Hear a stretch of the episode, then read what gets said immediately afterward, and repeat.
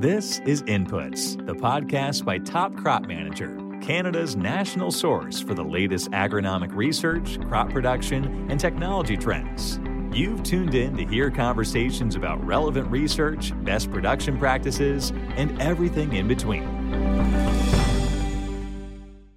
You know, for over fifteen years, Gowan Canada has focused our deepest respect for science and passion for agriculture to help growers work toward the results they need to grow profitable crops. Herbicide resistance is a growing challenge, and chemical rotation is king. Our Muddy Boots approach to understanding crop protection challenges helps us deliver the right solutions for sustainable weed and pest management. To see the full list of products, go to Gowan Canada dot com. That's Gowan Canada dot com. Always read and follow label directions from Gowan Canada.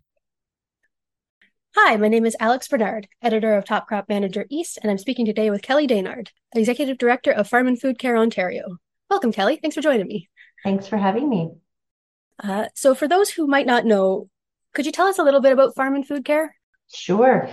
We are one of three farm and food care organizations across Canada. So I am coming to you from Ontario, obviously.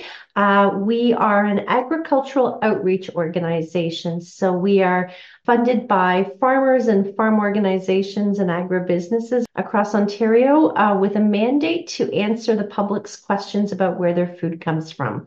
And uh, we have fantastic sister groups in Saskatchewan and Prince Edward Island that we work with on a number of projects. Nice. And I suppose The Real Dirt on Farming, the publication you just put out, would be one of those? Yeah, The Real Dirt on Farming is uh, is really one of our true uh, flagship pieces. And I think a lot of people may not have heard of Farm and Food Care, but then they see the magazine and they say, oh, we know that magazine. We love that magazine. We use it. You know, this this booklet, Uh, when we started this publication in two thousand six, I don't think we ever had any idea how wildly successful it would be. That's exciting. And I mean, it's an excellent way to, or an excellent resource people have that they can direct other growers or, or consumers to, that kind of builds that bridge. Absolutely. And so, you know, people often say, you know, why does a group in Ontario write a national magazine?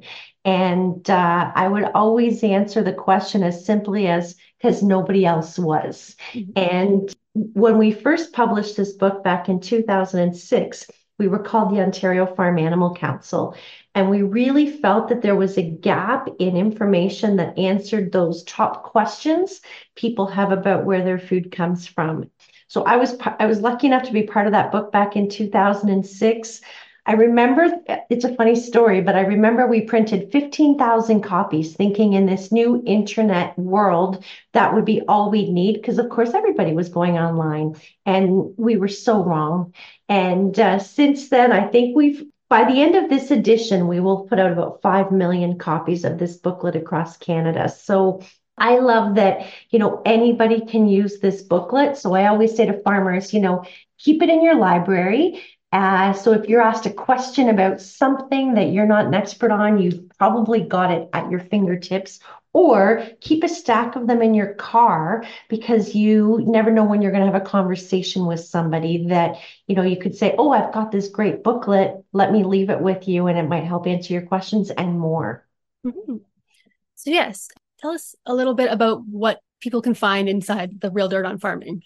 We really want to be that one-stop shop to answering public's questions about where their food comes from. And so we we get a pile of questions in a year at events like the C N E and the Royal Winter Fair and the tours we run for students and, and you name it. But um, we also work with the Canadian Center for Food Integrity. They do some amazing consumer research every year where they say, you know, what are you worried about? What are your top questions and concerns? What do you want to know more about? You know, right now we're really seeing uh, from that C C F I data released a couple of months ago that, you know, consumers are so hyper-focused on inflation.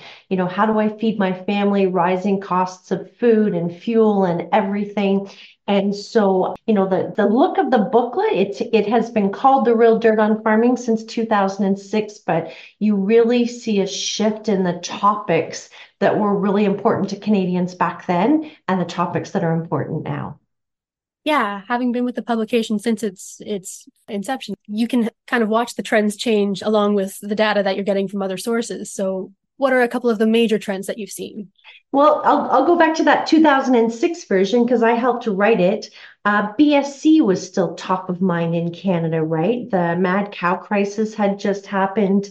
Uh, so that was a huge focus uh, of that earlier booklet. You don't even find it in the current one anymore because, you know, that concern is long gone. This new booklet focuses a lot on food inflation, um, food waste, food security in Canada, or insecurity as the case may be. So really covers a lot of those trends, conversations about, you know, growing food in uh, more remote parts of Canada, like in the north. We profile a company that's doing some amazing work in, in the far north of Canada to bring fruits and vegetables into the people that live up there.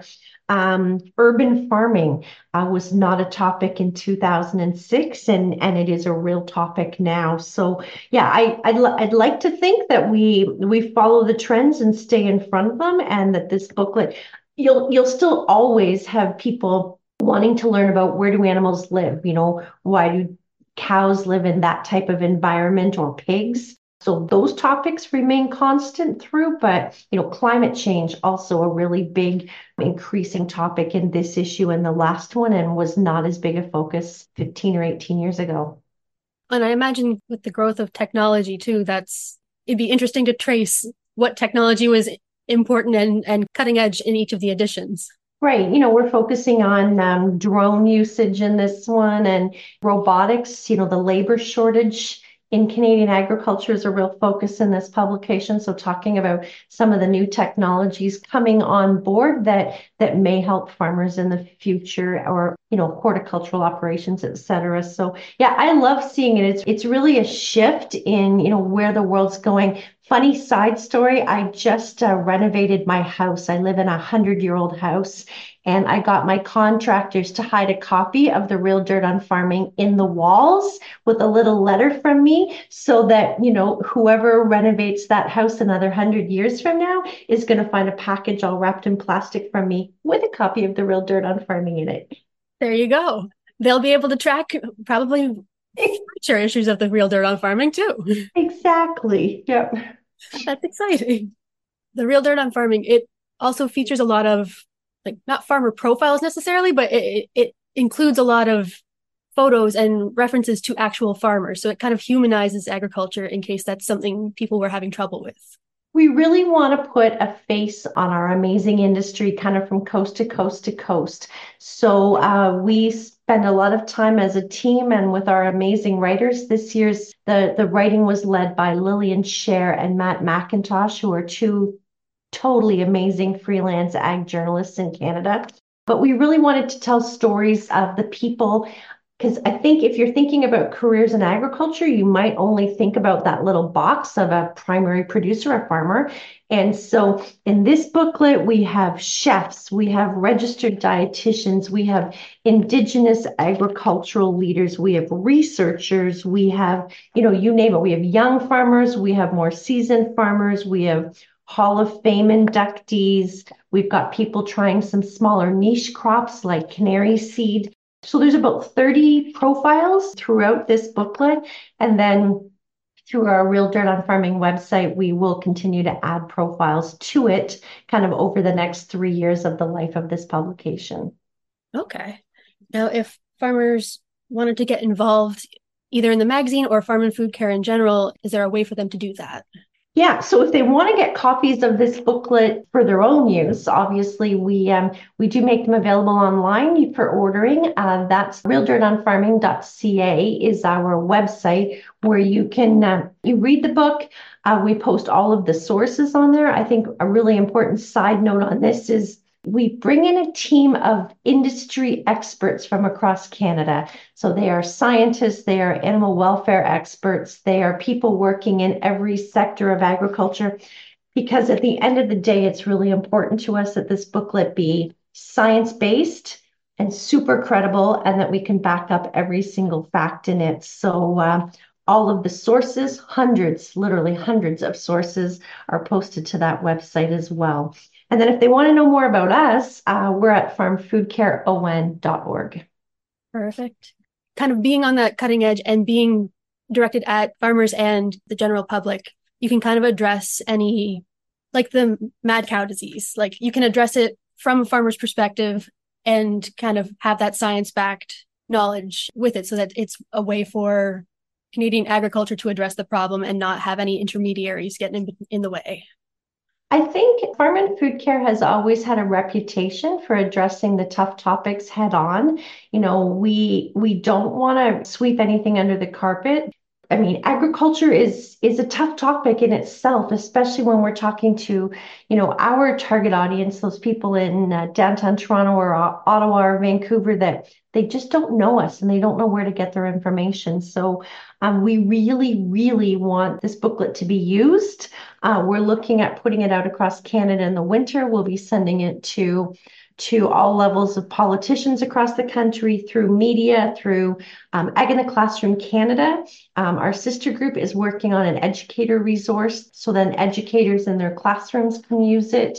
But I love the stories of farmers that just keep it and hand it out. So the farmer that will put it in their doctor's waiting room or their chiropractor. I have a close friend of mine who carries them and he puts them in the seat pocket of every airplane he flies on. And he says, you know, who knows who the next Air Canada person is that pulls it up and goes, oh, what's this? So I, I've just always said, you know, there's so many ways people can use it. And uh, the beauty of it is, it, is that people do use it and they they come for it by the box load. That must be exciting to see a publication that you've worked on for so long be taken up in such a way. I love this booklet. I love the project. I had no idea back in two thousand six that we were filling a gap such as this. And, you know, some topics, I think of chicken housing as an example. A barn in B C looks very similar to one in Ontario where I live. So, you know, you can write a national publication and do it justice. But then this book also covers the regional diversity. You know, we've got a fruit grower in the Maritimes. We've got a salmon farmer in, in B C.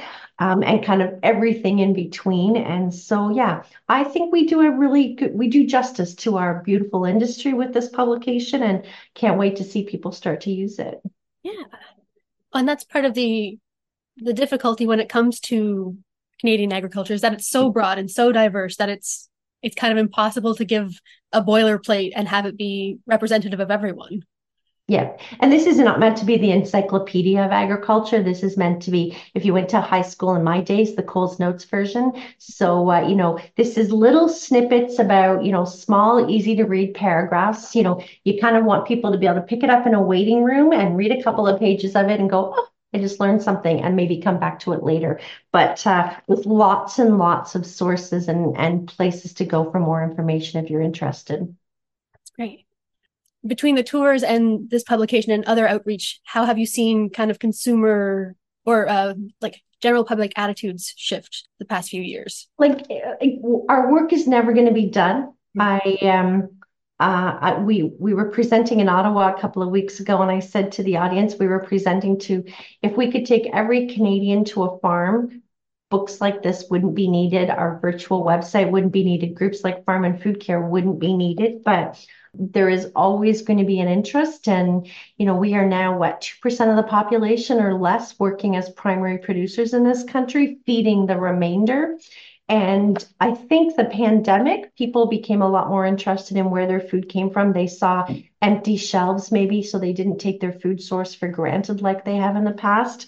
Um, and we want to build on that. You know, if people want information about food and farming, and the C C F I data says that sixty percent of Canadians really want to know more, um, we've got to be there to answer those questions, kind of everybody, you, me, anybody working in this beautiful industry.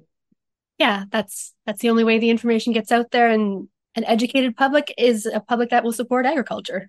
Absolutely. So if there was one thing you would say that farmers benefit mm. from knowing when it comes to interacting with the general public or talking about farming, what would you recommend? I always just say, take the chance. you know, take the chance, have that conversation. Um, I was doing some training with a group of farmers last Wednesday and Thursday in Ontario. And, and I said, you just, you never know when the conversation's going to pop up. And so I've had, you know, the most interesting conversations in airports. There was an apple grower at one of my training sessions last week, and she talked about the fabulous conversation she has in the apple aisle at the grocery store. She, I think, deliberately hangs out there and then, you know, introduces herself and, and talks about the beauty of an Ontario or Canadian apple versus one that's come thousands of miles from another country. And so it's always, you know, take the chance. Often I say to farmers, you're a little bit like leprechauns and unicorns. People would like to believe you exist, but they don't know where to find you. And so, you know, sitting in just in a seat at the airport waiting, you never know when you're going to have a great conversation. And so all of us need to have those conversations. And that's another thing, is that farmers are so passionate about what they do. And I think communicating that to people does a lot of the work. Yeah, um, I remember meeting a chicken farmer in Saskatchewan a few years ago, and he's taken some of our training too. And he talked about how he always keeps videos on his uh, phone. And he, he and his wife like to go on cruises in the winter. And he said, you never know when you can get into a good chicken barn conversation at a dinner table on a cruise ship. And and so he said he's always got photos of his flock, you know, day old, fully grown, the barn, his family, an aerial photo of his farm. And uh, I love that he, you know, he's, we've all got the technology now with smartphones. So you keep it at the ready, and you never know when you might have that conversation.